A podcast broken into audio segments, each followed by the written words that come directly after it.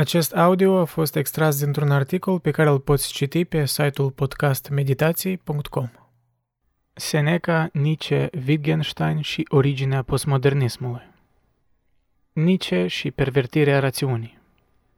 N-ar fi o hiperbolă să spunem că ne aflăm în mijlocul unei paradigme postmoderne, în care se contestă nu doar noțiunea de adevăr, ci și validitatea oricăror judecăți de valoare. Încă în secolul al XIX-lea, Nietzsche punea la îndoială limbajul moral, atribuindu-l preferințelor ascunse ale autorului în locul judecății obiective a ceea ce este în afara minții lui. În amurgul idolilor, germanul declară că nu există eroare mai periculoasă decât ceea de a confunda între ele consecința și cauza. E ceea ce el numea pervertirea propriu-zisă a rațiunii, atribuind-o, bineînțeles, religiei și morale.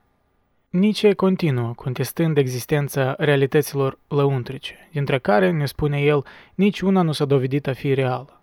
Iar oamenii au comis această eroare pentru că, în cuvintele lui, ne credeam pe noi încine cauzale în actul voinței.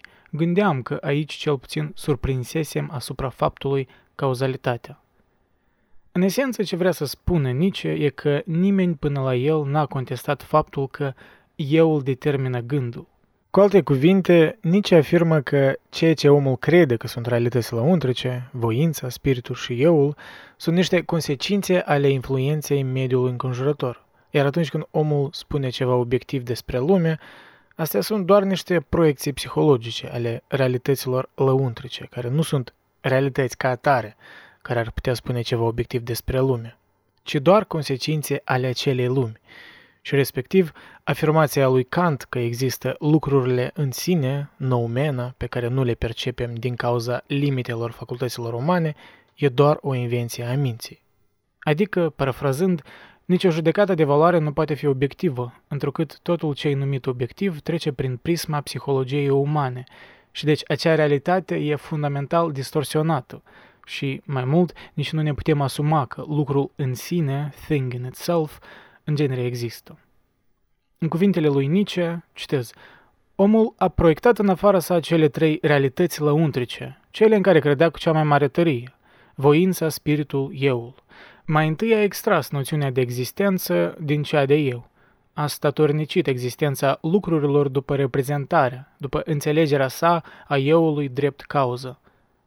Ce de mirare că mai târziu a regăsit în lucruri mereu numai ceea ce introduse în ele lucrul însuși, fie spus încă o dată, noțiunea de lucru, doar un reflex al credinței în euul drept cauză. Și până și atomul dumneavoastră, domnii mei mecaniști și fizicieni, câtă eroare, câtă psihologie rudimentară s-a mai păstrat rezidual în atomul dumneavoastră. Ca să nu mai vorbim despre lucrul în sine, despre horendum pudendum al metafizicienilor. Eroarea cu privire la spirit drept cauză, confundată cu realitatea, și transformată în măsură a realității și numită Dumnezeu. Închid citatul. Toate astea, nu mă îndoiesc, sună extrem de confuz și nu vă învinuiesc. Deși nici în multe lucruri se autodeclară ca fiind pionier, aici totuși nu e cazul. Mulți dinaintea lui au expus fie critici, fie îngrijorări că oamenii vor înceta să creadă în realități lăuntrice sau în orice judecăți de valoare pe care le-am putea numi obiective. E o experiență radical diferită de a citi pe filosofii antici și de a reveni la cei moderni, în special cei de la sfârșitul secolului al XIX-lea încoace. Ceva s-a schimbat în felul în care percepem lumea și în atitudinea noastră față de limbaj. Putem numi câteva cauze. O cauză fiind avansarea științei care tot lărgește certitudinile, dar în același timp ne face mai conștienți despre ceea ce nu știm. O altă cauză mai relevantă aici e limbajul pe care îl folosim pentru a descrie realitatea. Într-un fel, o mare parte din intelectuali au acceptat gândul lui Wittgenstein că toată filosofia e o critică a limbajului. O declarație simplă la prima vedere, dar care schimbă dramatic înțelegerea noastră a ceea ce putem numi real sau obiectiv. Căci dacă filosofia e doar o critică a limbajului, și nu cercetarea realităților lăuntrice sau a lumii externe sau chiar subiacente, adică platonice, atunci logic ajungem la concluzia că totul e doar o încurcătură lingvistică. Acest gând, în mod normal, invită o viziune destul de nihilistă asupra vieții. Seneca, adevărul și încurcăturile lingvistice Citeam recent scrisori către Luciliu de Seneca, scrise în secolul I era noastră, și am dat de un pasaj care mi-a tras atenția în special și mi-a strânit ideea de a scrie acest articol. În scrisoarea 45-a, Seneca îi scrie lui Luciliu, adresându-i plângerea că duce lipsa de cărți. Citez. Că despre faptul că dorești să-ți trimit cărțile mele, nu mă socotesc printre asta talentat, precum nu m-aș socoti frumos dacă mi-ai cere portretul. Știu că aceasta e din amabilitate, nu din convingere. Amabilitatea ți-a impus-o. Oricum ar fi, tu citește-le ca pe cărțile unui om aflat în căutarea adevărului, pe care încă nu-l cunoaște, dar îl urmărește cu îndrăjirea. Nu m-am vândut nimănui, nu vorbesc în numele nimănui. Mă încred mult în judecata oamenilor de seamă, întrucâtva însă și într-a mea, căci aceia ne-au lăsat lucruri pe care nu le descoperiseră și pe care noi trebuie să le cercetăm. Și poate ar fi descoperite ei cele necesare, de n-ar fi umblat și după unele de prisos. Mult timp le-au luat subtilitățile verbale, discuțiile sofistice, care folosesc în zadar ascuțimea minții. Creăm încurcături, dăm cuvintelor un înțeles ambigu și apoi le descurcăm. Avem oare atât timp de pierdut? Știm oare să trăim? Știm să murim? Închid citatul. Câteva pasaje mi-au tras atenția în deosebi în acest citat. Primul moment e atunci când Seneca îi spune lui Luciliu să-i citească cărțile ca a unui om aflat în căutarea adevărului, pe care încă nu-l cunoaște, dar îl urmărește cu îndrăjire. Această propoziție denotă o anumită atitudine față de citit, o precondiție, aș spune. Să pornești a citi setându-ți mintea că vei găsi adevăruri, sau cel puțin să afirmi că e posibil să găsești adevăruri, pe care nu le cunoști, dar le urmărești cu îndrăjire. Seneca, încă două milenii în urmă, critica filosofii care folosesc în zadar ascuțimea minții, creând încurcături, dând cuvintelor un înțeles ambigu și fiind nevoiți să le descurce. Nu vorbea despre postmoderniști, evident, dar luând aceste afirmații în afara contextului, riști să crezi că au fost spuse recent. Ceea ce doar denotă faptul că semințele postmodernismului erau puse încă de la începutul filosofiei occidentale și că, într-un fel, el era inevitabil. Dar o fi Seneca justificat în scepticismul lui? O fi aceste filosofări complicate doar sofisme sau e ceva mai mult decât atât?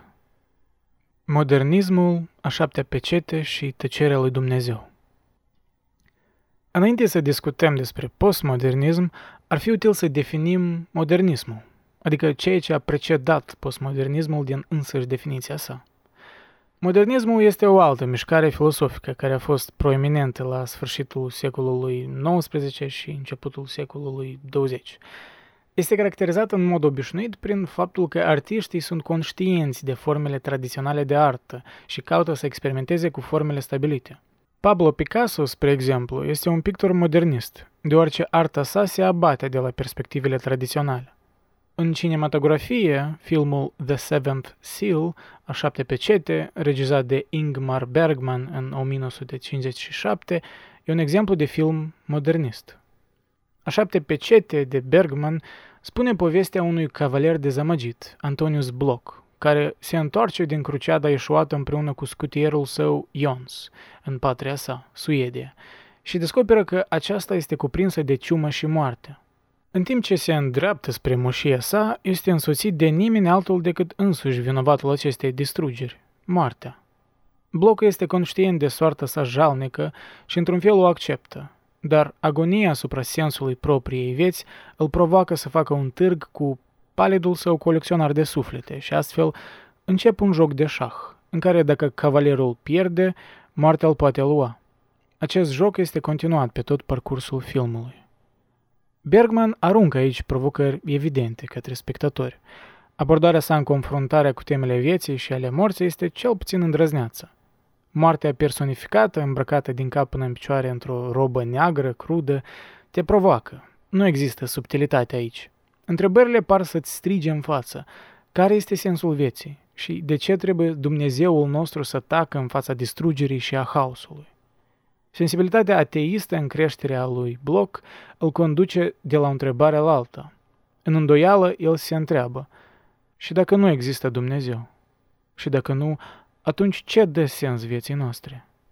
Căutarea acestui adevăr de către Bergman își găsește vocea prin Antonius Bloch, care, după ce și-a petrecut 10 ani de viață în slujba lui Dumnezeu, se vede înnecat în marea îndoielilor. Bloch nu-și dorește acest nou adevăr, dar realitățile copleșitoare pe care le-a suferit îl împing să renunțe la povara tot mai mare a credinței. Pe cealaltă parte a istoriei se află Iov și familia sa. Iov reprezintă psihicul complet opus lui Bloch. Diferența dintre sensibilitățile lor sunt o reprezentare fidelă a ideii dintre absurdul vieții și scopul de a fi. Iar prin intermediul acestor două personaje, Bergman își dezvoltă teza principală în acest film. Plasat în Suedia medievală, filmul arată cu mult tact apariția omului modern și setea lui de cunoaștere și, mai ales, de adevăr.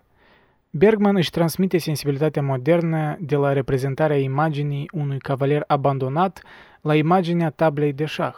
Acesta este un mare salt de la credința medievală la gândirea rațională modernă. Antonius Bloch este foarte conștient că trebuie să moară. El înțelege că, chiar dacă Dumnezeu nu există, moartea există cu siguranță. Așa că atunci când personificarea morții vine să îl revendece, nu se predă ușor și îl provoacă la o partidă de șah. Bloc alege aici să devină stăpânul propriei sorți și decide să dea seans vieții sale printr-un ultim act semnificativ. Geniul lui Bergman constă în faptul că este perfect conștient că cunoașterea și rațiunea nu pot fi un scop în sine. Răscumpărarea pe care o caută Bloc nu vine în mod întâmplător din câștigarea rațiunii sale. Ele sunt un simplu recipient pentru a servi un scop mult mai mare, acela de a privi dincolo de sine și de propria agonie. Prin aceasta putem avea o mai bună înțelegere a unui alt personaj important al filmului, Iov. Prin Iov, Bergman oferă ideea de puritate a artistului, care este capabil să vadă frumusețea și minunăția lumii chiar și atunci când lumea din jurul său se prăbușește. Inocența și puritatea sa îi permit să vadă viziunea Maicii Marie mergând alături de Isus, sugerând poate că Dumnezeu poate fi găsit doar în artă. Iov și familia sa devin consolarea lui Antonius Bloch, care caută răspunsuri definitive pentru credința sa sau pentru lipsa ei. Nu găsește nicio rezolvare în film, poate pentru că nu există niciuna în viața reală. În schimb, el îi găsește pe Iov și familia sa, iar în ei găsește speranța pentru viitor. Un viitor care poate că nu va fi acolo pentru el mâine, dar va fi pentru fiul lui Iov și al miei. Iov și familia sa îi oferă lui Bloch un scop în viață, dincolo de propria mortalitate. Lansat în 1957, The Seventh Seal încearcă să înțeleagă sensul tăcerii lui Dumnezeu. Răspunsul său poate că nu se încadrează în categoria clară a tabloului alb-negru al șahului, dar rămâne solemn în urmărirea sa. Chiar ultima imagine a filmului îi pune esența în culori vii. Îi vedem pe cavaler și pe tovarășii săi fiind conduși de moarte, executând dans macabră, dansul morții, în timp ce Iov privește această procesiune sumbră. The Seventh Seal poate că nu a reușit să răspundă la tăcerea lui Dumnezeu, dar și-a pus elocvent credința printre cei vii, iar aceasta este o credință care merită celebrată. Astfel, în filmul modernist încă găsim niște afirmări ale vieții, ceva ce putem numi obiectiv – Speranța pe care Bloch a simțit-o văzând familia lui Iov a fost palpabilă și a schimbat atitudinea cu care și-a întâlnit moartea. Deci Bloch, în cuvintele lui Seneca, era un om aflat în căutarea adevărului, pe care încă nu-l cunoaște, dar îl urmărește cu îndârjire. Semințe postmoderne în cinematografie Postmodernismul, pe de altă parte, poate fi dificil de delimitat în special pentru că această filosofie își propune să respingă noțiunile de critică și definiție care au un caracter tipic. Postmodernismul și-a făcut cu adevărat apariția în cinematografie în jurul anilor 1980. Cu toate acestea, există câțiva precursori timpurii ai acestei mișcări care merită analizați. Unul dintre cele mai timpurii exemple de filme postmoderne este 8 și jumătate, lansat în 1963, al regizorului italian Federico Fellini, care a avut o mare influență în mișcarea neorealismului italian. Încă de la începutul filmului îți poți da seama că nu va respecta structura tipică a cinematografiei. 8 și jumătate este despre un regizor de film, Guido Anselmi, care suferă de blocajul regizoral pe platoul de filmare al unui film de science fiction la care lucrează. Filmul urmărește criza existențială a lui Guido, în timp ce acesta se străduiește să creeze un film care să ofere un fel de soluție la o problemă. El vrea să ofere un adevăr universal prin intermediul operei sale, dar nu-și dă seama ce să facă. Lupta lui Guido o reflectă pe cea a multor artiști. Dar cum poți evidenția un adevăr universal când un astfel de adevăr nu există? Acesta este un principiu central al postmodernismului și, ca atare, 8 și jumătate este cu mult înainte altor filme în ceea ce privește evidențierea futilității artei. Să ne uităm la un alt film care a adoptat timpuriu caracteristicile filmului postmodern, Monty Python and the Holy Grail, care este mai mult decât unul dintre cele mai amuzante filme realizate vreodată. Este un film foarte diferit de 8 și jumătate, dar ne duce cu un pas mai aproape de un Hollywood mai postmodern. Să luăm, spre exemplu, scena în care o bătălie medievală este întreruptă de mașini de poliție moderne. Această scenă oferă exemplul perfect de distorsiune temporală. Pe tot parcursul filmului am fost făcuți să credem că totul s-a petrecut în epoca medievală, dar acum apar mașini de poliție din secolul 20. Realismul magic este de asemenea afișat. Pe parcursul unei mari părți a filmului, lucrurile par a fi așa cum ne-am aștepta în lumea reală. Cu toate acestea, sunt adăugate elemente magice, care exagerează sau ironizează trăsăturile ei. Cel mai clar exemplu ar fi scena iepurașului morții, în care un iepure măcelărește oameni. Intenționat sau nu, aceste opere de artă fac parte din lista filmelor postmoderne pentru că au subminat așteptările și au oferit publicului ceva ce nu ar fi putut anticipa, cu mult înainte ca acest lucru să fie mai la modă. Postmodernismul a luat cu adevărat avânt în anii 80. Tot mai multe filme deveneau experimentale și se jucau cu convențiile tipice ale genurilor. Blade Runner, lansat în 1982, deși nu pare a fi deosebit de postmodern la prima vedere, respectă câteva principii ale acestei filosofii. O concepție principală susținută de-a lungul filmului este distinția dintre ceea ce este real și ceea ce este artificial. Ideea de ce este uman intră în joc și pune la îndoială noțiunile preconcepute, conform cărora orice lucru construit de oameni nu ar putea fi uman. Ce este identitatea umană? Asta e întrebarea centrală din Blade Runner. În filmele postmoderne apare tot timpul o contestare a adevărurilor obișnuite. Acestea pot consta în adevăruri atât la nivel spiritual, cât și în ceea ce privește cinematografia în sine.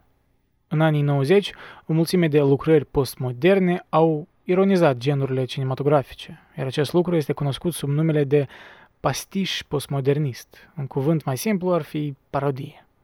Scream și trilogia filmelor Austin Powers sunt amândouă opere postmoderne pentru modul în care subminează așteptările spectatorului de la genul horror și respectiv de la genul spionaj. Secvența de deschidere din Austin Powers in Goldmember în 2002 e exemplul perfect al postmodernismului în cinematografie. Prin modul în care regizorul Jay Roach a adus mai multe genuri cinematografice în amestec, spionaj, acțiune, comedie, exagerându-le și parodiindu-le până la ridicol. O altă operă postmodernă proeminentă din această epocă este The Truman Show, în 1998. La fel ca Blade Runner, filmul ne provoacă ideile noastre despre ceea ce este real, spunând povestea unui om care își dă seama încet încet că face parte dintr-un reality show la TV. De-a lungul întregii sale vieți, până în acest moment, Truman a existat într-o stare de hiperrealitate – Totul în viața lui era atât de meticulos lucrat, încât nu putea face diferența între realitate și fațadă. Această epocă a definit ceea ce va deveni postmodernismul în film. Și totul se reduce la o singură idee, provocarea așteptărilor publicului. Blade Runner contestă ceea ce înseamnă să fii om. Scream sfidează ceea ce ar trebui să te aștepți de la un film de groază și sublinează cât de stagnant a devenit genul. The Truman Show pune la îndoială ceea ce înseamnă să trăiești. Postmodernismul în film se întinde în general între anii 1960 și 2000. Totuși, în secolul 21, postmodernismul n-a dispărut, ci a evoluat în ceva și mai complex. Filme precum Eternal Sunshine of the Spotless Mind și Inception au pus în discuție adevăruri universale legate de memorie și de modul în care percepem lumea din jurul nostru. Ele încă pot fi considerate postmoderne, dar această direcție filosofică a născut și alte subramuri sau verișori conceptuali. Unul din ei e metamodernismul. Ai auzit probabil că un film sau o emisiune TV a fost numit meta. În esența sa, metamodernismul este o mediere între idealurile moderniste și postmoderniste. În serialul The Boys, spre exemplu, un motiv central e parodierea genului de filme despre supereroi, cu care am fost inundați în ultimul deceniu din partea Marvel și DC. Dar, în același timp, creatorii The Boys continuă să facă un serial despre supereroi, care, la miezul lui, are aceeași structură ca ceea ce ironizează. Într-un fel, e un serial despre supereroi, dar self-aware, adică demonstrativ conștient de lacunile propriului gen. Ceva similar au făcut și creatorii filmelor Guardians of the Galaxy, ironizând adesea momente dramatice sau eroice. Totuși, acest procedeu de metamodernism deja își arată limitele, căci câtă ironie va suporta audiența până când se va plictisi. Atunci când ironizarea genurilor devine un trend în sine, el încetează să fie o subversiune a așteptărilor, devenind în schimb o simplă confirmare. Un alt concept filosofic care a apărut în urma postmodernismului este postumanismul. Această filosofie încearcă să contracareze ideile umanismului, care pune accentul pe valoarea ființelor umane mai presus de orice altceva. Filmul Her, în 2013, ar putea fi considerat atât o operă postmodernă cât și una postumanistă. Regizorul Spike Jones realizează un film despre singurătate, dar sugerează de asemenea că alte ființe umane ar putea să ne fie de fapt necesare pentru companie și dragoste. Samantha, AI-ul din film, are o inteligență artificială completă. La fel ca replicanții din Blade Runner, ea este practic un om, în ciuda faptului că se află într-un smartphone. Dar dacă emoțiile pe care le simte și le exprimă sunt reale, atunci de ce asta nu ar face-o reală? Postmodernismul este doar începutul. Există de asemenea postmaterialismul, poststructuralismul, hipermodernitatea și post-postmodernismul, care au apărut în diferite forme de artă. Despre post-postmodernism sau sinceritatea nouă, New Sincerity, propusă de David Foster Wallace în anii 90, am vorbit în alt articol în care am discutat despre limitele ironiei. Deci, atât timp cât vor exista filosofii, vor exista filme care vor încerca să comunice și să reconcilieze aceste idei. Postmodernismul nu e static, el evoluează. Prăbușirea între real și aparent sau nașterea postmodernismului. Sfârșitul secolului al XIX-lea este epoca modernității ca realitate realizată, un termen propus de Gary Aylesworth în Enciclopedia de Filosofie din Stanford. Epoca realității realizate e cea în care știința și tehnologia, inclusiv rețelele de comunicare și transport în masă, remodelează percepțiile umane. Nu există o distinție clară între natural și artificial în experiență. Într-adevăr, mulți susținători ai postmodernismului contestă viabilitatea unei astfel de distincții în genere, văzând în modernismul realizat apariția unei probleme pe care tradiția filosofică a reprimat-o. O consecință a modernismului realizat, ne sugerează Ellsworth, e ceea ce postmoderniștii ar putea numi derealizarea. Derealizarea afectează atât subiectul cât și obiectele experienței, astfel încât sentimentul lor de identitate, constanță și substanță este bulversat sau dizolvat. Precursori importanți ai acestei noțiuni se găsesc la Kierkegaard, Marx și Nietzsche. Kierkegaard, de exemplu, descrie societatea modernă ca pe o rețea de relații în care indivizii sunt nivelați într-o fantomă abstractă, cunoscută sub numele de public. Publicul modern, spre deosebire de comunitățile antice și medievale, este o creație a presiei, care este singurul instrument capabil să țină la oaltă masa de indivizi ireali, care nu sunt și nu pot fi niciodată uniți într-o situație sau organizație reală. În acest sens, societatea a devenit o realizare a gândirii abstracte, ținută la oaltă de un mediu artificial și atotcuprinzător care vorbește în numele tuturor și al nimănui. La Marx, pe de altă parte, avem o analiză a fetișismului Murphy, unde obiectele își pierd soliditatea valorii lor de întrebuințare și devin figuri spectrale sub aspectul valorii de schimb. Natura lor fantomatică rezultă din absorpția lor într-o rețea de relații sociale, unde valorile lor fluctuează independent de ființa lor corporală. Subiecții umani înșiși experimentează această derealizare, deoarece mărfurile sunt produse ale muncii lor. Muncitorii își pierd în mod paradoxal ființa în realizarea lor, iar acest lucru devine o problemă importantă pentru cei care profesează o sensibilitate postmodernă. Sugestii de derealizare găsim și la Nietzsche, care vorbește despre ființă ca despre ultima suflare a unei realități care se evaporă și remarcă disoluția distincției dintre lumea reală și cea aparentă. În Amurgul idolilor, el urmărește istoria acestei distincții de la Platon până în epoca sa, unde lumea adevărată devine o idee inutilă și superfluă. Cu toate acestea, odată cu noțiunea de lume adevărată, spune el, am eliminat-o și pe cea aparentă. Ceea ce a rămas nu este nici real, nici aparent, ci ceva intermediar și, prin urmare, ceva semnător cu realitatea virtuală de astăzi, spre exemplu. Noțiunea de prăbușire între real și aparent este sugerată în prima carte a lui Nietzsche, Nașterea tragediei, în care acesta prezintă tragedia greacă drept o sinteză a impulsurilor artei naturale reprezentate de zeii Apolon și Dionisus. În timp ce Apolon este zeul formelor și imaginilor frumoase, Dionisus este zeul freneziei și al intoxicării, sub a cărui influență vraja existenței individuale este ruptă într-un moment de unitate cu natura. În timp ce arta tragică este o afirmare a vieții prin alăturarea acestor două impulsuri, logica și știința sunt construite pe reprezentări apolinice care au devenit înghețate și lipsite de viață. Prin urmare, Nietzsche crede că doar o revenire a impulsului dionisiac al artei poate salva societatea modernă de la sterilitate și nihilism. Această interpretare prefigurează conceptele postmoderne despre artă și reprezentare și, de asemenea, anticipează fascinația postmoderniștilor față de perspectiva unui moment revoluționar care să nască un nou sentiment anarhic al comunității. În Nietzsche găsim tangenția cu postmodernism și în analizele sale genealogice ale conceptelor fundamentale, în special a ceea ce el consideră a fi conceptul central al metafizicii occidentale, euul. În viziunea lui Nietzsche, conceptul de eu rezultă din imperativul moral de a fi responsabil pentru acțiunile noastre.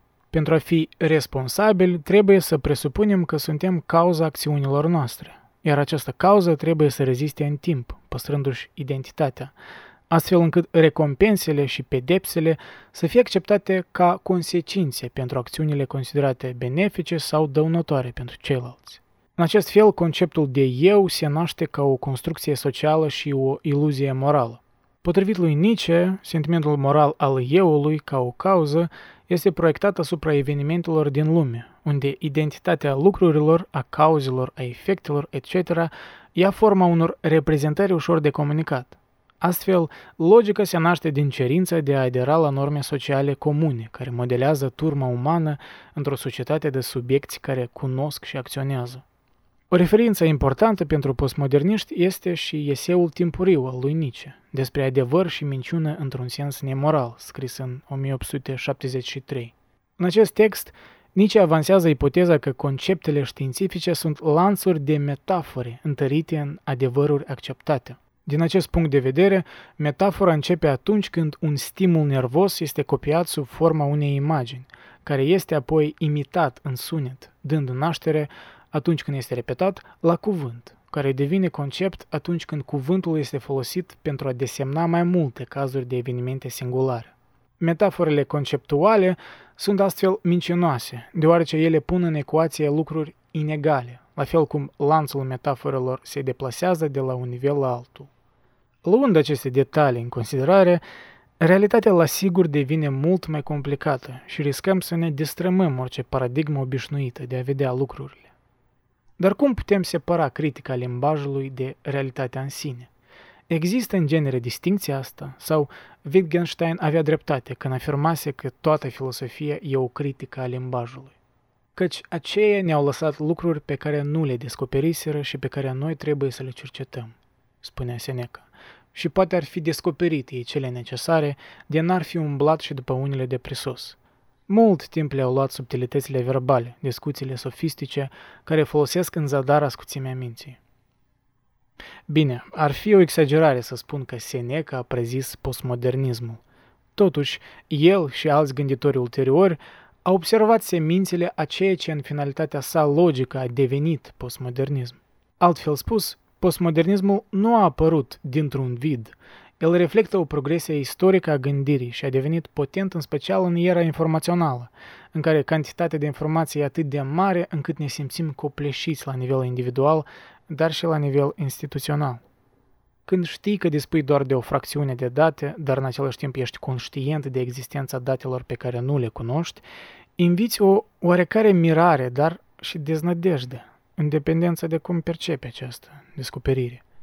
Deci nu e surprinzător că paradigma postmodernă e relevantă astăzi.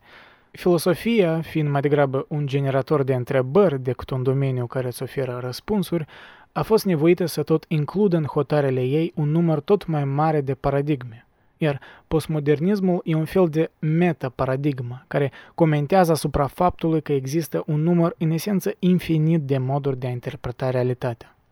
Asta e debusolant și ar putea invita o doză de apatie sau chiar nihilism. Totuși, ar putea fi cazul că suntem în etapa inițială a conștientizării acestor schimbări radicale în percepția noastră și că o reacție mai matură, care sper că va urma, va fi fascinația și dorința de a cunoaște mai bine noile meleaguri ale realității. În acest sens, Scott Suames, autorul cărții The World Philosophy Made și profesor de filosofie la Universitatea din California de Sud, a comentat rolul filosofiei în lumea contemporană. Citez, pe măsură ce știința avansează, există mai mult, nu mai puțin, de făcut pentru filosofie. Cunoașterea noastră despre univers și despre noi înșine crește ca o sferă de lumină în expansiune dintr-un punct de iluminare. Pe măsură ce lumina călătorește în toate direcțiile departe de sursă, volumul sferei, reprezentând cunoștințele noastre sigure, crește exponențial. Dar la fel și suprafața sferei, reprezentând granița în care cunoașterea se istompează, aducând înapoi incertitudinea metodologică. Filosofia monitorizează granița, gata să ne ajute la următoarea mutare. Wittgenstein cel timpuriu versus Wittgenstein cel târziu. O doză de speranță în acest sens ne oferă același Ludwig Wittgenstein, care declarase inițial că filosofia e o critică a limbajului. Într-o vârstă mai coaptă, Wittgenstein și-a anunțat părerea despre relația dintre filosofie și limbaj. În timp ce în lucrarea sa timpurie, Tractatus Logico-Philosophicus, scrisă în 1921, el a căutat să identifice forma logică a limbajului care să permită semnificația, Wittgenstein de mai târziu a explorat modul în care limbajul este dobândit prin interacțiunea intenționată cu ceilalți. Dar, ca să vă fie clară tranziția, e nevoie să explorăm gândirea lui timpurie și contextul extraordinar în care și-a dezvoltat-o. Născut în 1889 în familia foarte performantă a celui mai bogat magnat industrial din Viena, Ludwig Wittgenstein a urmat inițial o pregătire de inginer. Însă, în scurt timp a fost atras de problemele mai fundamentale pe care se bazau matematica și mecanica. Probleme precum logica, sensul cuvintelor și modul în care putem cunoaște lucrurile. Căutând răspunsuri, s-a impus în fața lui Bertrand Russell și, în curând, a început să infirme ideile prețuite de elita filosofilor de la Cambridge. A intervenit războiul. Spre deosebire de Russell, pacifistul hotărât, Wittgenstein s-a înrolat cu entuziasm, chiar dacă o dublă hernie îi dădea dreptul la o scutire medicală. Dar nu a renunțat la filosofie. În 1914, în timp ce se afla în drum spre front, ca parte a unui regiment de artilerie austriac, a început să scrie Tractatus Logica Philosophicus. Această carte a expus ideile revoluționare ale lui Wittgenstein și a fost singura dintre lucrările sale filosofice care va fi publicată în timpul vieții sale. Wittgenstein a fost repartizat la un atelier de reparație aflat la câțiva kilometri de acțiune și a continuat să scrie în timp ce era spitalizat la Cracovia, în urma unei explozii industriale. În 1916 s-a oferit voluntar să se alăture unui regiment de obuziere de pe linia frontului din Galiția, obținând mai multe decorații pentru curaj și o promovare la gradul de caporal, în timp ce încercarea rușilor de a-i copleși poziția a fost respinsă. A continuat să lupte pe frontul de est în 1917, până la armistițiul cu Rusia din noiembrie, când și-a luat concediu la Viena. La începutul anului 1918, însă, a fost transferat pe frontul de sud, luptând în Alpi, până când poziția sa a fost încercuită în luna septembrie acelui an. În cele de urmă a fost luat prizonier la 3 noiembrie, chiar înainte de sfârșitul războiului. Până atunci, tânărul filosof soldat își terminase tractatus într-un lagăr de prizonieri de război din Italia, de unde a trimis pentru prima dată manuscrisul. Tractatus a fost o lucrare foarte importantă pentru filosofia limbajului. Cea mai importantă parte din ea este teoria imaginilor despre limbaj. Propozițiile corespund lumii și realității. De exemplu, cineva ar spune afară este o masă neagră de lemn. Această afirmație ar reprezenta o masă neagră de lemn care se află afară în acest moment. Numele din propoziție reprezintă obiecte reale din lume, iar întreaga propoziție reprezintă realitatea așa cum este ea. Potrivit lui Wittgenstein, acestea sunt faptele care alcătuiesc lumea, nu lucrurile, iar aceste fapte sunt niște stări. El consideră că starea de lucruri determină propoziția și că aceasta este o imagine a ceea ce este realitatea. Analizând imaginea propoziție, se poate extrage semnificația din realitate. Așa numită teorie a imaginii limbajului a lui Wittgenstein aduce ideea că există o legătură puternică între sens și verificare. Cuvintele dintr-o propoziție au sens doar în raport cu întreaga propoziție și cu contextul în sine. Pentru Wittgenstein, toate propozițiile sunt fie adevărate, fie false, iar el încearcă să arate ce poate fi afirmat corect ca limbaj cu sens. El spune că valorile, etica și afirmațiile religioase nu sunt în lume. Etica nu poate fi pusă în cuvinte, etica este transcendentală, spuse el. În acest moment, pozitiviștii logici sunt de acord cu opiniile lui Wittgenstein cu privire la limbaj și la semnificația pe care acesta o are. Pozitiviștii sau cercul de la Viena credeau că există în principiu două tipuri de afirmații cu sens, tautologiile și propozițiile verificate empiric. Potrivit pozitiviștilor, orice afirmație sau propoziție care nu se încadra în niciuna dintre aceste două categorii era lipsită de sens.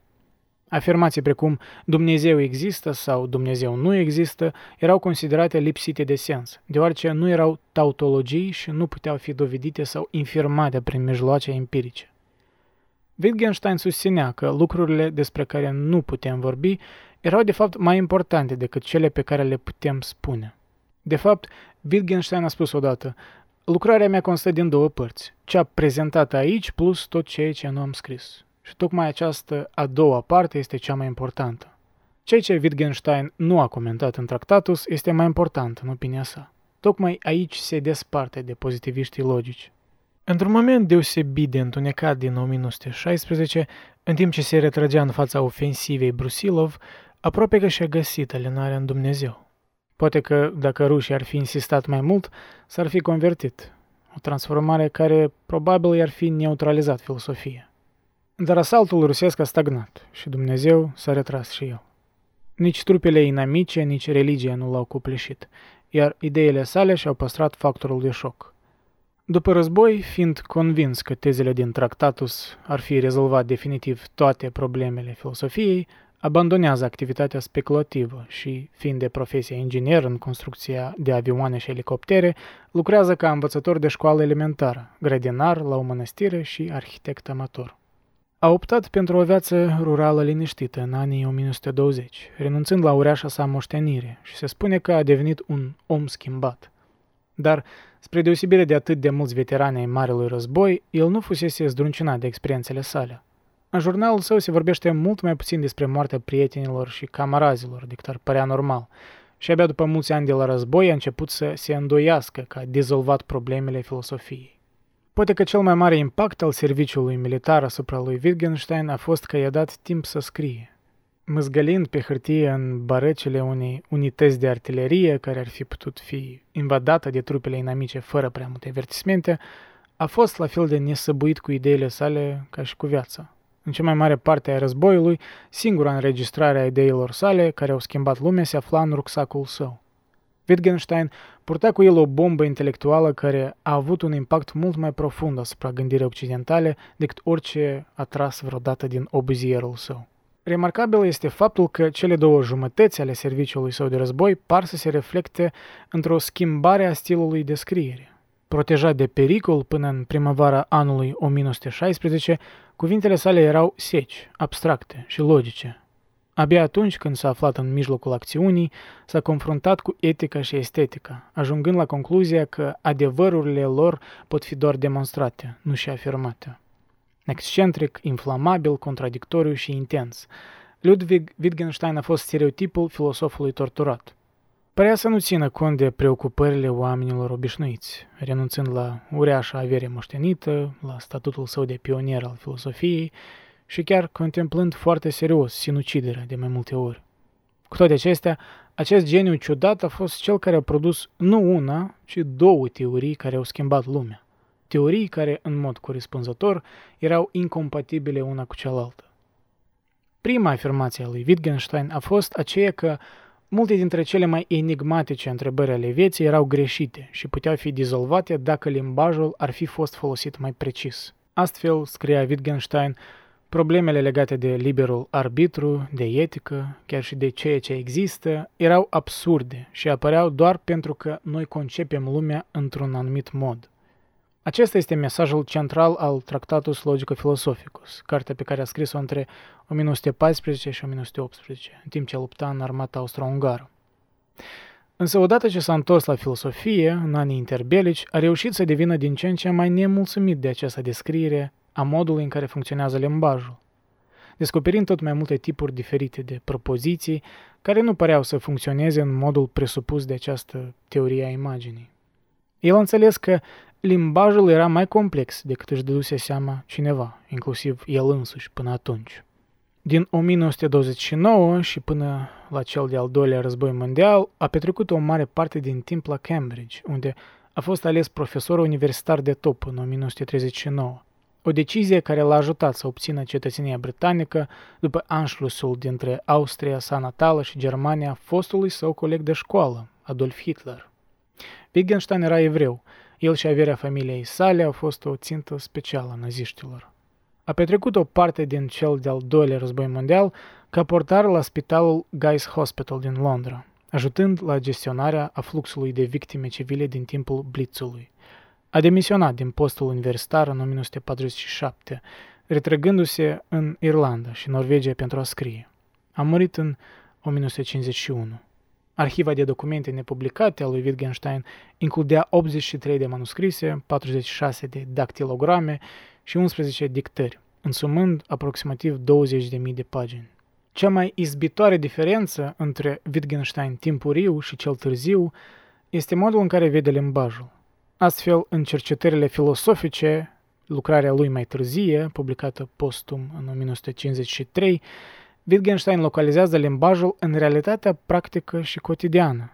Cineva care cumpără mere, constructor pe un șantier, etc., subliniind astfel că limbajul este un instrument, o formă de viață, pe care îl folosim pentru a realiza diverse tipuri de lucruri.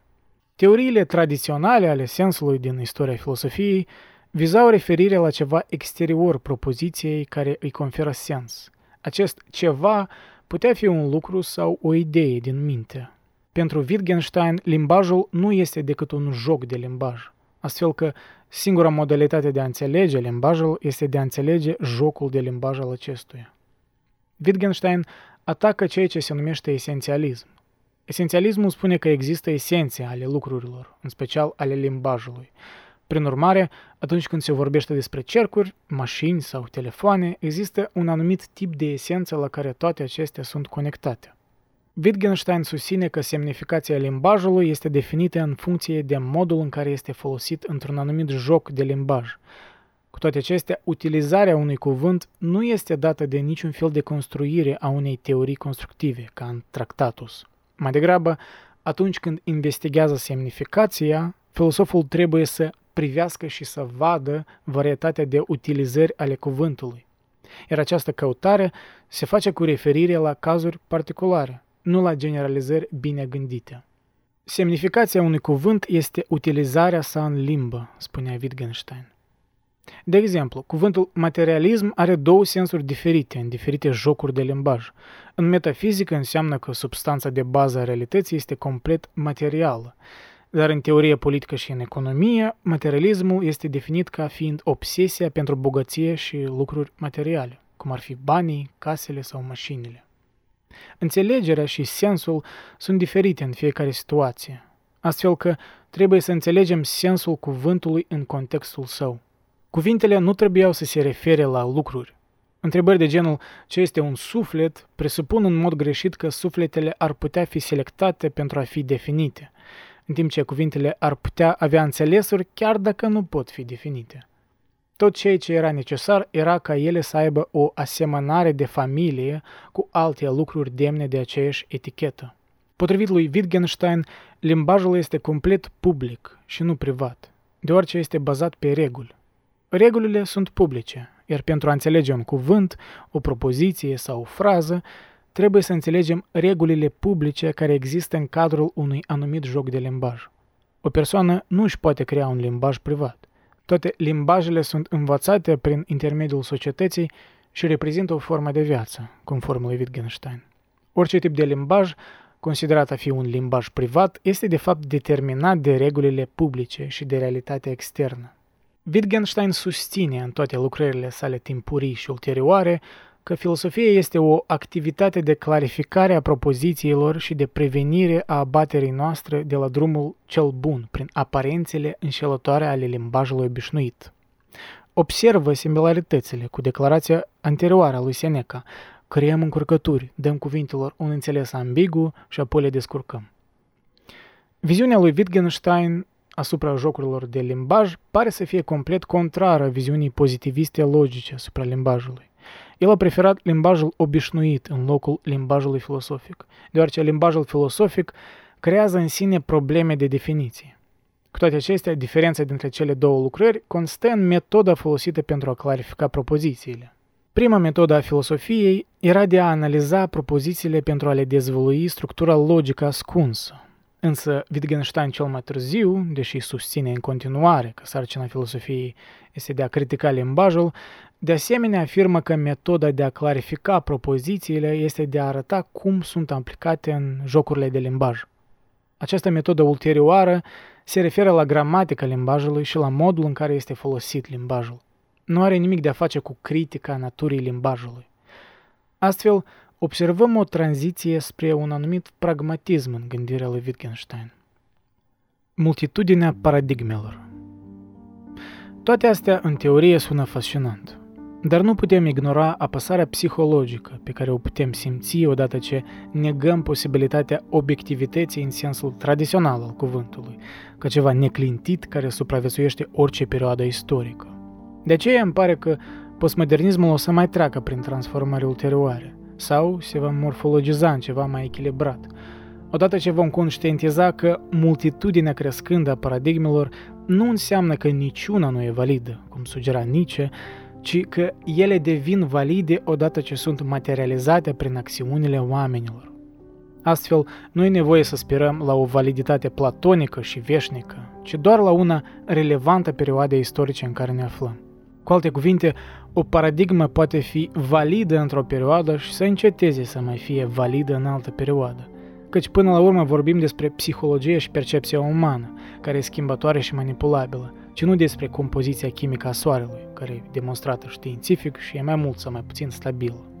Ca să evităm nihilismul, trebuie să admitem posibilitatea unor realități lăuntrice și a unor lucruri obiective în același timp păstrând scepticismul care ne-a fost util de-a lungul istoriei umane.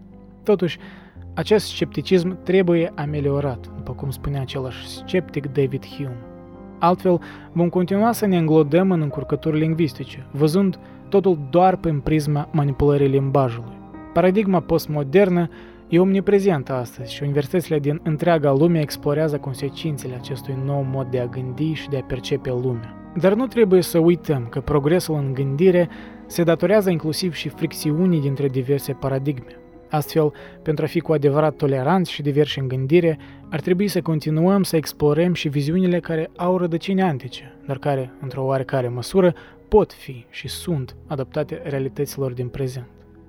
Acestea sunt viziuni care admit posibilitatea obiectivității și creează argumente reieșind din această presupunere. Percepția că anticii nu mai sunt relevanți e arbitrară și denotă o anumită viziune hegeliană în care vedem omul progresând de la o etapă istorică la alta. Și nu e cazul că Hegel n-a avut o oarecare dreptate. E adevărat că progresăm în unele domenii, ce țin de schimbări sociale și drepturi umane, dar în același timp rămânem aceiași în multe aspecte. Avem mult mai mult în comun cu anticii decât ne imaginăm. O democrație a ideilor presupune în primul rând o diversitate a paradigmelor, iar abundența celei postmoderne, până la urmă, e doar un val care mai mult ca probabil va trece, cum au trecut și alte valuri din trecut, dar nu fără a lăsa semne de influență. Ar fi util să luăm acest fapt în considerare atunci când ne grăbim să categorizăm o viziune ca fiind irelevantă pentru totdeauna. Ar putea fi cazul că e irelevantă astăzi, iar această irelevanță e creată artificial de oameni, respectiv poate deveni relevantă mâine. O idee oarecum postmodernă, ironic, nu? Ceea ce și susține argumentul pe care vreau să-l dezvolt mai departe. Mijlocul auriu în postmodernism. În loc să ne aruncăm în extrema de a idolatriza postmodernismul ca soluția tuturor problemelor și unica metodă de a vedea lucrurile, sau, pe de altă parte, în loc să ne inundăm în fatalisme apocaliptice în care vedem postmodernismul ca pe un pericol fundamental care ne va distruge civilizația occidentală, cum adesea declară Jordan Peterson, spre exemplu, ar fi mai rațional să-l vedem ca pe un simptom al vremurilor noastre, ca pe o paradigmă care s-a născut din nevoie de a înțelege pierderea credințelor. Postmodernismul, deși pare a fi o cauză a nihilismului, ar putea fi o consecință a lui. În Amurgul idolilor, nici are un capitol întreg, cele patru mari erori, în care discută despre confundarea cauzelor și consecințelor. Evident, atunci nu exista termenul postmodernism, dar totuși anticipările lui Nietzsche sunt relevante aici. Astfel, postmodernismul ar putea fi unealta crucială prin care să înțelegem perioada în care ne aflăm, la fel cum stoicismul era o paradigmă utilă pentru romani și greci pentru a înțelege timpurile lor primejdioase, când Imperiul Roman era pe cale de dispariție și orașele state greci erau instabile. Fiecare perioadă istorică are metoda ei predominantă de a interpreta lucrurile.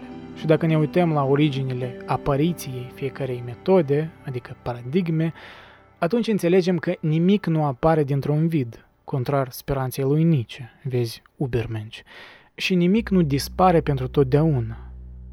Aici e momentul când Nietzsche a înțeles a doua parte, că nimic nu dispare pentru totdeauna, adică moartea lui Dumnezeu, pierderea credinței, nu a eliminat faptul că europenii încă trăiesc creștinește, chiar dacă locuiesc predominant în societăți seculare. Dar în același timp a negat prima parte, că nimic nu apare dintr-un vid. Prin ideea de Ubermensch, supraomul, nici afirmă că noi am putea acționa pentru a crea valori noi în vidul moral al nihilismului. Dar cum poți menține două credințe atât de contrare? Că nimic nu dispare pentru totdeauna, respectiv moștenim credințele strămoșilor fără să fim total conștienți de asta, și că putem crea valori din nimic. Căci dacă spui că oamenii acționează conform unor valori moștenite la nivel inconștient, atunci nu poți susține că în același timp există un vid de valori în vreo societate umană. O fi cazul că acest vid de valori e doar o mișcare subtilă a fundamentelor noastre și nu o dispariție completă? E ca o mișcare tectonică care se întâmplă în scoarța pământului, iar noi devenim conștienți de ea doar atunci când simțim un cutremur. Șocul cutremurului ne creează percepția unor vremuri apocaliptice, pe când realitatea e că plăcile tectonice se mișcă continuu, doar că foarte, foarte lent. În acest sens, dacă ar fi să gândim mai echilibrat, adică mai aristotelic, dar modernizat, dacă îmi permiteți, ajungem la următoarea concluzie. Suntem un produs al perioadei istorice în care trăim, dar, și mai mult, suntem și un produs al perioadelor istorice care ne-au precedat, moștenind reminiscențe de valori și fiind datori să înțelegem relația noastră față de strămoși și ce le putem oferi generațiilor viitoare. În caz contrar, mă tem că vom fi consumați fie de nihilism, fie de aroganță. Sfatul lui Seneca, de două milenii în urmă, adresat lui Luciliu, transcende timpul și rămâne la fel de relevant și astăzi, pentru fiecare din noi. Oricum ar fi, ne spune el, să citim cărțile ca a unui om aflat în căutarea adevărului pe care încă nu-l cunoaște, dar îl urmărește cu îndârjire. Ceva mai recent, în secolul al XVII-lea, Newton, adresându-se lui Robert Hooke, scrise Dacă am văzut mai departe, a fost pentru că am stat pe umerii giganților.